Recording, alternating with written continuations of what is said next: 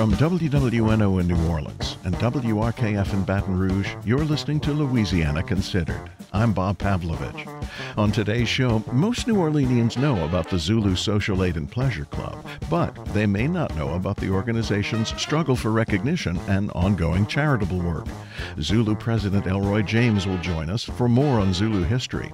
Plus, we hear from a Lafayette man whose spicy peppers are featured in a new Hulu TV show all about the spicy world of chili chasing. But first, it's Thursday, and that means it's time to catch up on politics with the Times Picayune, New Orleans Advocate's editorial director and columnist, Stephanie Grace. Steph, thanks for being here. Thanks for having me. So, Governor Landry keeps making news. It seems his uh, his campaigning and winning on what was a very vague platform has turned into all kinds of proposals. Uh, it sure has, and a lot of them are coming as surprises, I have to say, to people who watch the campaign closely, like us. In just the last week or so, Landry has thrown out a bunch of ideas that are sure to be controversial. He wants to send Louisiana National Guard members to the Texas border, where his ally Greg Abbott, the governor, is in this very politicized showdown with the Biden administration. He says he wants to merge the state's standalone coastal protection agency into the department that oversees oil and gas permitting. He wants to make changes to a state industrial tax break to basically do away with the requirement that companies that get the break show that they've created jobs. And hmm. he's also weighed in on this controversial proposal for Louisiana Blue Cross Blue Shield to sell to a for profit company. Uh, we learned this week that he insisted the foundation that would be created with the proceeds only sent healthcare research dollars to one institution, the Pennington Biomedical Research Center in Baton Rouge, but not any other university in the state. And that obviously leaves out some major players like LSU and Tulane. Is it just a case of uh, Governor Landry realizing it's good to be a super popular governor? Well, I, I mean, I think that's probably how he's approaching it, but mm-hmm. I don't know because some of these are really getting pushback immediately. And, you know, I'm reminded of the first thing he tried to do, which was close the the primaries when he became governor. And he got a lot of pushback and the proposal was very much watered down from fellow republicans in the legislature. So these are people who are theoretically his allies. They were talking about kind of unitary government but immediately he's getting pushback. So i think um, yes, it's good to be governor, but we'll see how far that gets him. Well, he's also getting pushback from uh, uh, Senator Cassidy, and that, that's kind of surprised me. Very much so. So remember, Senator Cassidy endorsed him. Now, the proposal that will affect Senate elections by the time he comes for reelection you know, it could hurt him. He, Senator Cassidy would do better with the fully open primary. Mm-hmm. The compromise, what what Landry was able to get through, allows people who are unaffiliated voters to vote in Senate primaries, but it's still there's still a party primary, and the the theory is that that favors a more conservative candidate, perhaps a candidate who did not vote to mm-hmm. um, convict Donald Trump in impeachment. Yes. And and Republican Congressman Garrett Graves has raised some questions, yes? Very much, and that's over the coastal proposal mm-hmm. because he, um, if you remember, before he went to Congress, he was the head of the coastal, the state coastal protection authority under Governor Bobby Jindal, and that's an office that's always been, you know, it's very well regarded. It's like very laser focused on rebuilding the coast. So the idea of merging it into this oil and gas permitting agency that is considered very industry friendly is going to be controversial. Um, you know, new governors get a lot of leeway, but, you know, Landry's really pushing the boundaries here. And I think it's going to be so interesting to see what happens because, you know, this is not really the way I envisioned it mm-hmm. of, you know, we finally have a Republican governor and a supermajority Republican legislature. You know, you kind of figured they would start off in tune, but not necessarily. And of course, in the next week or so, we're going to have the special session on criminal justice. Right. Any and any new revelations about that? no, that? they haven't issued the call yet. But you know, the call basically says these are the areas that mm-hmm. you can legislate on. So if the um, if the last special session is any indication, there may even be some surprises there. um, but a lot of people are, are waiting eagerly to see what that will include. Well, that'll give us a lot to talk about. The Times Picayune and New Orleans Advocate's editorial director and columnist, Stephanie Grace. Thanks for being here. Thank you. From WWNO in New Orleans and WRKF in Baton Rouge, you're listening to Louisiana Considered. I'm Bob Pavlovich. The Zulu Social Aid and Pleasure Club has one of the highest profiles among such organizations. Joining us to help understand more about them is the president of Zulu, Elroy James. Thank you for joining us. Thank you for having me. Can you give us briefly some of the history behind Zulu's Social Aid and Pleasure Club? When was it founded? Its what was its original purpose?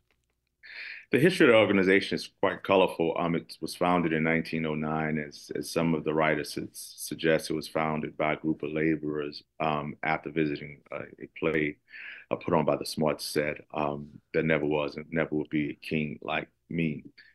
And um, it was formed as a benevolent organization. And as most people who are familiar with uh, New Orleans and its culture, but in particularly in the Black community, um, there was a proliferation of social aid and pleasure clubs in the early years that were all founded on the aspect of providing dignified burial for its members. And so the earlier existence of Zulu was providing insurance policies, but more particularly providing for the burial of its members. And over time, the organization started parading uh, through the streets of the city of New Orleans, particularly in the um, urban areas, the back streets of the city, because blacks were not allowed to parade on the main streets of the city because we all know Mardi Gras in the city of New Orleans was largely segregated. So the earlier existence is founded in a benevolent society, social aid and pleasure club, taking care of its members, and then moving towards the parading aspect in the Black community. What makes it distinct from the other social aid and pleasure clubs? I, I see in varying places there are anywhere from 45 to 70 such pleasure yeah. club organizations. I, I, I, think the unique, what makes the Zulu Social Aid and Pleasure Club unique um, is that it's it's benevolent existence, but it's strong bond of brotherhood that that formed um, from the organization. Um, the members of the organization, the brothers of the organization, you will find are really close knit group of guys. Organization boasts today of about 800 um, regular and associate members, and inside of that organization, you find different pockets of brothers and members that has a have a great relationship, a strong bond. Mm-hmm. So Zulu began parading in 1909, I believe, as the Tramps. That inspiration came from a vaudeville show? Yeah, that's what the writers suggest. As I've been in the organization 30 years now, 31 years in June, I'm often amazed by um, what the writers suggest and how much do we have that's inside the organization that's well that documents um, its early existence. So born from all of the historical writings that we probably know didn't come from the organization, it it started parading as a trans from the play that was put on by the Smart Set. Never was and never will be a king like me. And the guys who saw the play, the founders of the organization, who saw the play borrowed the theater look mm-hmm. and adapted it for the look of the organization. And a precursor to Zulu is Zulu Tramps. We're speaking with Elroy James, president of the Zulu Social Aid and Pleasure Club. Uh, over the decades, from the early 20th century through civil rights and integration, many have pointed to the rivalry uh, that occurred between Zulu and Rex, the preeminent black organization and the preeminent white organization. Can you break that down for us a bit? Tell us if there's still a bit of that rivalry going on today. Yeah, you know, as I, as I suggested earlier, um, Mardi Gras was segregated between the, the, the white aristocrats and um, black um, in the city of New Orleans. And so, whether or not there's a rivalry, I know some people write that the birth of Zulu parading was to poke fun at the white aristocrats of the city of New Orleans. I'm not so sure if that's what it was, but what we do know is that when it when we were founded, the organization was founded by a group of laborers, and certainly those individuals could not afford the elaborate costume of the, their white counterparts, and so what they borrowed was masculine traditions from the play and designed costumes because Mardi Gras is a masculine type festival that probably was held in comparison to the white aristocrats, right? And so you saw a stark difference in the looks of their monarchy and the way their krewes were riding through the city streets, the main streets of the city of New Orleans, as opposed to what the founders of Zulu was riding and what they were depicting at the time. So I think it created a dichotomy, but I don't necessarily know if it was designed to poke fun. So does it exist today? Um, as president, I would like to say that we are Mardi Gras, right? Mm-hmm. And so I don't think it exists, but we have accepted the fact that um, on Mardi Gras Day, people line the streets to see the splendor and pageantry that our organization has maintained for a long time. Rex has its pro bono publico public service arm that's made donations since Hurricane Katrina. What sorts of public outreach does Zulu engage in today? You know, I've had the opportunity of for the last six years leading the organization, just kind of thinking about what we do in the philanthropic space and how for many, many years, dating back to the early 70s, you could find old photos of our Zulu members shaking cans on the city streets of, of the city of New Orleans, raising money for sickle cell anemia. That was first documented efforts of our organization, really trying to answer the call of our community. Uh, in 2005, after Hurricane Katrina, the then president of the organization felt passionate that children should have some normalcy. And he gave birth to our Toys for Tots program. Um, over the years, that program has continued and has continued to morph in many different areas. And so we're still driving um, toys in the community, but we've now we know our kids are into electronics. We're now starting putting in hands um, the electronic learning devices that's hope improve outcomes for, for our children. And I, I'm proud that since I've been the president, we have been very intentional about providing scholarships to all of our young ladies, our Zulu maids, they were present through, through carnival time. And we've been able to put scholarship money in each one of the young ladies' hands since I've been the president. Then we have our mentoring arm of the organization, our Junior Zulus, who we work um, year round trying to create positive outcomes. During uh, holiday time, we're putting food on the tables of individuals who are in need. Mm-hmm. And so um, while we don't, um, we have not been doing it through the foundation, I guess is what I should say now. We've been doing it through just the operation of the organization. When community needs some help, they reach out and Zulu is always willing to answer the clarion call. But I'm proud to, to announce that um, this year we we have stood up our um, Zulu Community Foundation, where we're anticipating driving more of our community programs through our 501c3 arm of the organization. I've had some friends who have come to town and they've asked this question, so I'll get the official answer from you. You're known for coconuts. Why coconuts? When did you start throwing them? Wow, that, that's a great question. Coconuts came into existence in the earlier years of the organization. You will see earlier in pictures of our kings and riders throwing coconuts in their unshaved format. Um, we were not able to, to buy the elaborate glass beads that the white krewes were throwing during the time. And so our founders endeared the coconut as the official throw for the Zulu Associated Pleasures Club. Um, over time, the coconut has become more elaborate in design. It's now thrown in the shade format, shellacked, glittered. Uh, our official coconut colors of gold, silver, and black. Um, mm-hmm. But it's a signature throw. Why the coconut? Don't know why they endeared that that that item, but um, if you just think about all of the look of the fruit in its early years, it, it certainly dovetails well with um, the grass skirt and the Lord Can and all those that theater look that they borrowed from. What is the one thing you want parade participants to know when they see the big shot and the Zulu members roll by on Fat Tuesday?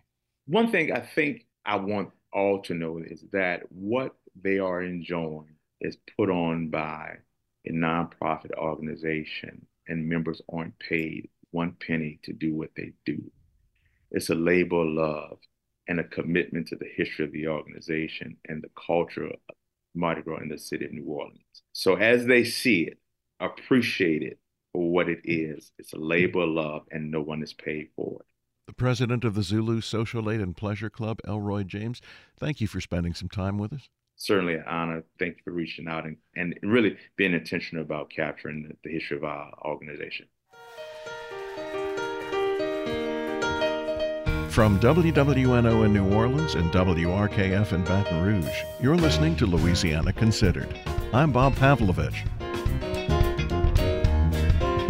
Super hot The Spicy World of Pepper People is a new Hulu docu-series that chases chili heads around the country as they hunt for the spiciest pepper. One of the stops, Lafayette, Louisiana, where Troy Primeaux promotes his seven pot primo as one of the hottest peppers in the world. For more on his creation, the world of chili pepper eating, and the new Hulu series, we're joined by Primo himself. Troy, welcome to Louisiana Considered. Hey, thanks for having me. Can you start by telling us just a little about yourself and, and how you got into the pepper industry? Well, I played rock and roll for years, you know, and it's somewhere along the line I, I met a good girl and, you know, I couldn't have any of that going on anymore. So, what can you do legally in your backyard that's rock and roll? And that was peppers for me. So, it, it became an obsession it started off as just a, a hobby, kind of like collecting bubblegum cards, you know, different varietals of peppers. And eventually I made my way to, to ULL, to, to college. Kara kind of pushed me, my wife Kara, to, to go in there and doing that. Mm-hmm. Learned a little bit more about the uh, horticultural aspects of peppers because that was my interest, you know. So created this this monster pepper that's on Hulu super hot and uh, you know you google yourself 5 years later and you're all over the place. It's uh it it just started out with a lot of passion a little know-how and a lot of luck. So with peppers it's the heat of course. Is it the adventure? Is it the science? Is it the creation? What is it for you? Oh, it's it's kind of all of the above. I love the creation aspect because you know i played music i songs. Uh, worked in audio production, so I like making hot sauce labels. I like creating new varieties. But for me at the time, it was just the adventure because you know children are the best scientists. They're they're uninhibited by thought. You know, they just want like let's do it. You know, and mm-hmm. it, why can't it be done? And I was kind of like a child at heart, so I was just like, hey, what if I take this pepper and crossbreed it with this pepper? You know, and I end up with something that's hotter. Uh huh. This pepper you've developed, the seven pot primo, without Correct. getting into the Scovilles and everything else, can you describe exactly how hot it is? Sure, sure. So if you sat down at a table to eat one of my peppers, it would be like actually eating over 360 jalapenos at once. That's the heat at once. That's wow. the heat equivalent. So that's something somebody can get their mind around. You know, you're talking insanity heat. It, it's a body thing. It becomes more than a tongue. It becomes a vasodilation bliss. A, a bear's chasing you. Your endorphin and enkephalin rush. Uh, it's something that goes beyond this physical world. so, what does it taste like, Troy? It's great taste. You know, before it hits you in the face, you know, it's going to taste like very fruity, very floral, sweet and then it builds and then it builds and you know some 30 minutes to an hour it's going to build. So when we make our products with it obviously we're not putting that much of it in it. Now i do have something that has a lot of it in it for the chili heads you know the primo mm-hmm. army but it's it's uh it's something that thank god for my wife. You know my wife is the halo and i'm the horns. She's always going to be the sweet and i'm the spicy so that's the kind of dichotomy of our relationship. You know, it just kind of balances me out. So you've got the pepper. What other things do you have with Primo's peppers? Oh yes, yes. So we do dehydrated pepper powder, a hot sauce, the farmer's daughter pepper jelly, which is my wife's kind of baby that you know I just kind of like peppered up for, you know, pun intended. We have a verde, and we're thinking about all kind of things. But if you watch the the super hot doc, you'll see that I'm outstretched. it's it's kind of like we've done this whole thing backwards. People try to promote themselves to to make money and and be known. Where I'm known now, I'm just trying to monetize it. You know, since the the movie dropped a couple of days ago, we've had thousands upon thousands of orders and hits on the website. So it's really like, bear with me. I'll get you. We're going to get it out and and uh, we appreciate it. But it's uh, it's growing pains. It's a good problem to have, mm-hmm. but you know we're still the same people, and I will always be that person. You know, I never did it for money. You know, just did it for just passion. We're talking with Troy Primeaux, pepper developer and founder of Primo's Peppers. How did Hulu hear about you? Well, you know, I guess my reputation precedes me, so they uh they probably Googled it we've done Chili Heads out at you know Canada and a few other flicks, um, Crazy Hot. They just knew me as as this this guy that had this incredible pepper and had had quite a story, you know, a little controversy in there, and with the Carolina Reaper and the in the Seven Pot Primo, you can look that up. And um, they thought it would be a, a neat story, and it kind of what they realized once they started filming filming my family is that wow, you can take away the controversy, and what you have is is a, a likable people that have a hell of a lot of passion and love for what they're doing. So I'm grateful that we were portrayed, you mm-hmm. know, exactly like the director said that, that we would, you know, and, and, um, so they, you know, it just rolled. It, it happened all in 2019, way before the pandemic. And I'm pretty sure High Noon Entertainment, who had originally contacted me, had been turned down by every like major network. And then it happened. And I didn't want to believe it really. You know, I didn't know if I, by that time I had a child you know, at 48 at the time, I had my first son. You know, he's going to be four tomorrow, and and you know, changes uh, things, doesn't it? Yeah, I mean, priorities change. Maybe I don't want to do this. Do I want to expose my family to the world? There were all these questions, and once we got through the answers, and uh, I said, "Baby, we have to tell my wife we have to do this." She's like, "No, we're not going to do this." I said, "No, we have to. This is, this is an opportunity of a lifetime," mm-hmm. and we did. And I just had to make sure that as far as the direction and the production would be, you know, indicative of what what I wanted to do. Meaning, like, um, my involvement would be exactly that. That wouldn't put me in a panic box or, do a fear factor type thing with me. But I just want honesty. There seems to be a big interest in chili pepper eating competitions, and why do you think people are drawn to that sort of competition?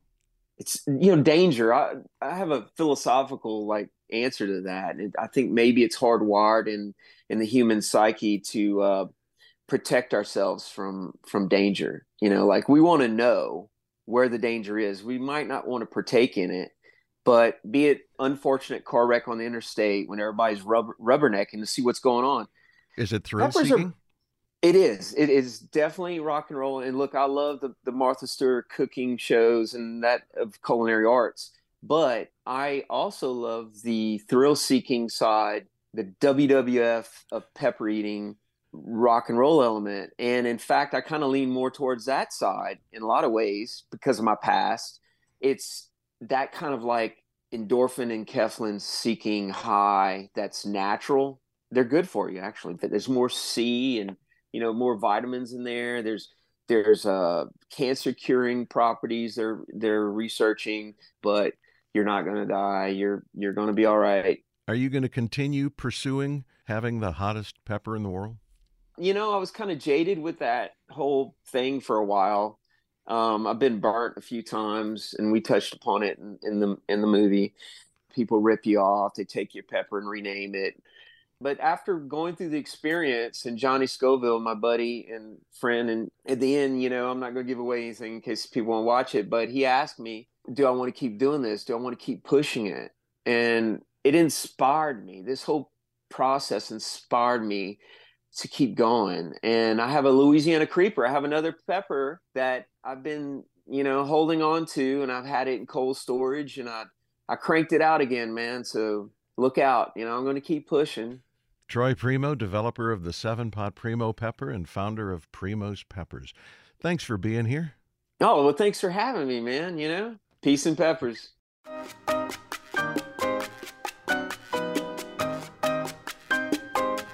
From WWNO in New Orleans and WRKF in Baton Rouge, you've been listening to Louisiana Considered. I'm Bob Pavlovich.